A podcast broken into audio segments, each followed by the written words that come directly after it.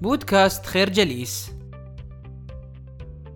يعرف المتخصص في استشراف المستقبل سليمان الكعبي أن الاستشراف هو عبارة عن نهج منظم تشاركي متعدد التخصصات لاستكشاف القوى الدافعة للتغيير والبدائل المستقبلية التي تتراوح ما بين المدى المتوسط والبعيد. ويتضمن الاستشراف نهجا استباقي واعتماد سيناريوهات مختلفة يمكن تحويلها إلى واقع ملموس عن طريق اتخاذ قرارات في الوقت الحاضر. ويجدر بالذكر أن استشراف المستقبل لا يهدف إلى إصلاح أو تقليص أخطاء الماضي إنما يركز بشكل مكثف على بناء المستقبل الذي نطمح إليه.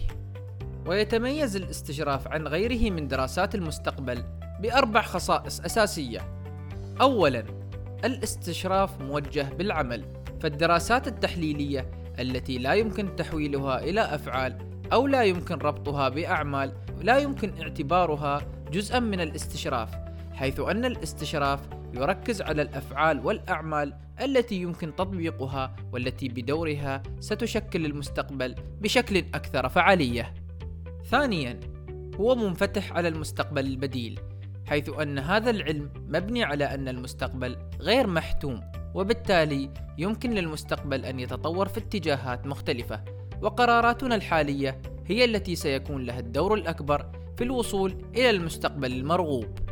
ثالثا يوصف الاستشراف بأنه تشاركي حيث أنه يجب أن يتم عن طريق مجموعة كبيرة من الخبراء الأكاديميين مما يتيح الحصول على التغذية الراجعة بشكل أفضل. وأخيرا يعد الاستشراف متعدد الاختصاصات حيث أن التحديات والمشاكل المختلفة التي نواجهها عادة ما تحتاج إلى متخصصين في مجالات مختلفة حتى يمكن فهمها وبالتالي نستطيع الوصول إلى الحل الأمثل. الفكرة الاستشراف هو عملية منهجية تشاركية تقوم على جمع المعلومات المستقبلية ووضع رؤية متوسطة وطويلة الأجل تهدف إلى اتخاذ قرارات قابلة للتنفيذ في الوقت الحاضر.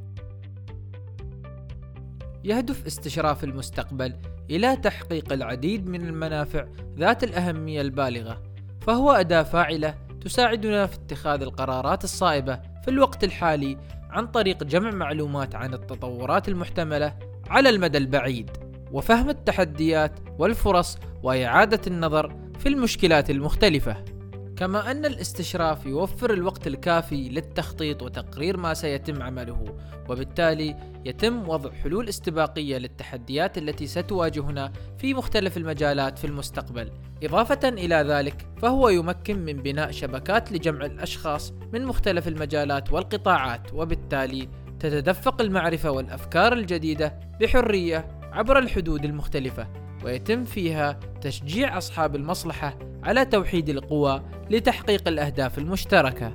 كما يهدف الاستشراف إلى تشجيع ثقافة الإبداع والابتكار في المؤسسات المختلفة وبالتالي تتكون وجهات نظر أوسع تساعد على اتخاذ القرارات بشكل نظامي وخلق بيئة يتم فيها الإنذار المبكر للقضايا المستجدة. وأخيرا يساعد الاستشراف على الاستعداد بشكل أفضل للآثار الإيجابية أو السلبية للتطورات الاجتماعية والاقتصادية مما يمكن وضع خطط تساعد في احتواء الأزمات والطوارئ. الفكرة يحقق استشراف المستقبل العديد من المنافع ذات الأهمية البالغة.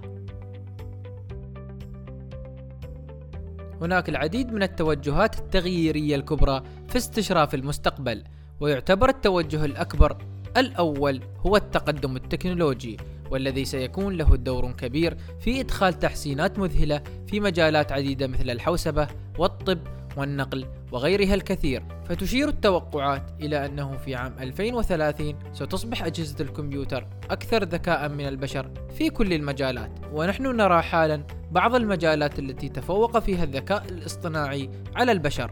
فمثلا في مجال المحاماة يقوم برنامج واتسون الذي أنتجته شركة آي بي إم من إيجاد المنشورات القانونية في غضون ثواني قليلة مع دقة عالية تصل إلى 90% مقارنة ب 70% من الدقة عند الحصول على الاستشارات من خلال المحامي.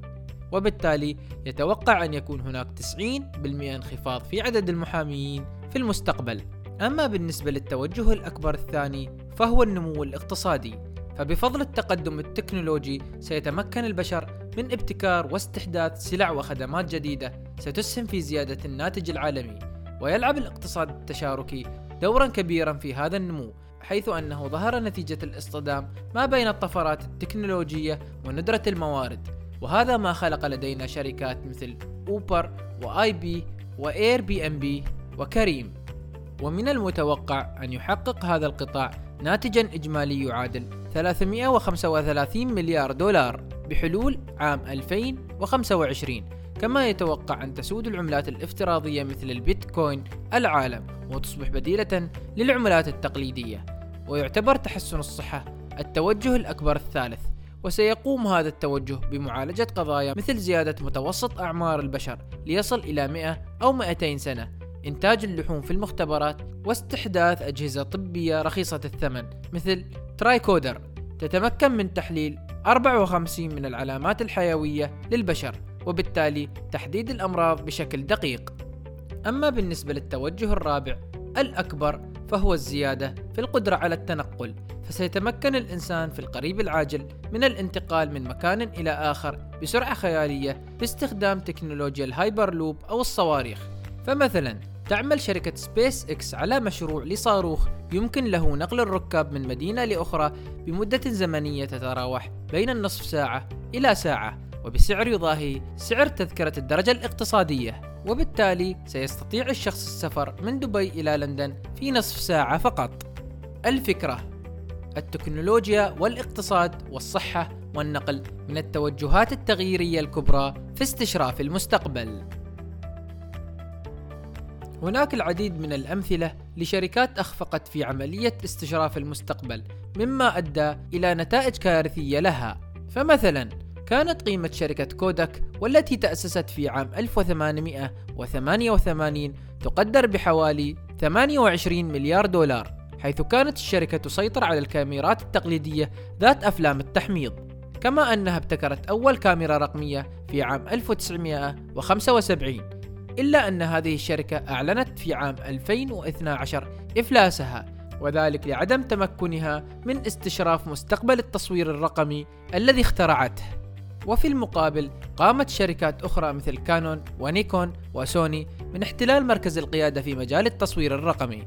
وفي مثال آخر كانت شركة نوكيا مسيطرة بشكل كبير على أسواق الهواتف المتحركة حيث كانت تملك أكثر من 40% من السوق في عام 2007 ولأن الشركة لم تسعى للتغيير مع ثورة الهواتف المتحركة الذكية فإنها خسرت هذه الأفضلية ووصلت حصتها السوقية في عام 2013 إلى 3% ثم تم الاستحواذ عليها من قبل شركة مايكروسوفت الفكرة استشراف المستقبل له أهمية كبيرة في استمرارية الشركات.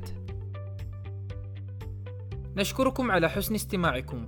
تابعونا على مواقع التواصل الاجتماعي لخير جليس، كما يسرنا الاستماع لآرائكم واقتراحاتكم، ونسعد باشتراككم في البودكاست.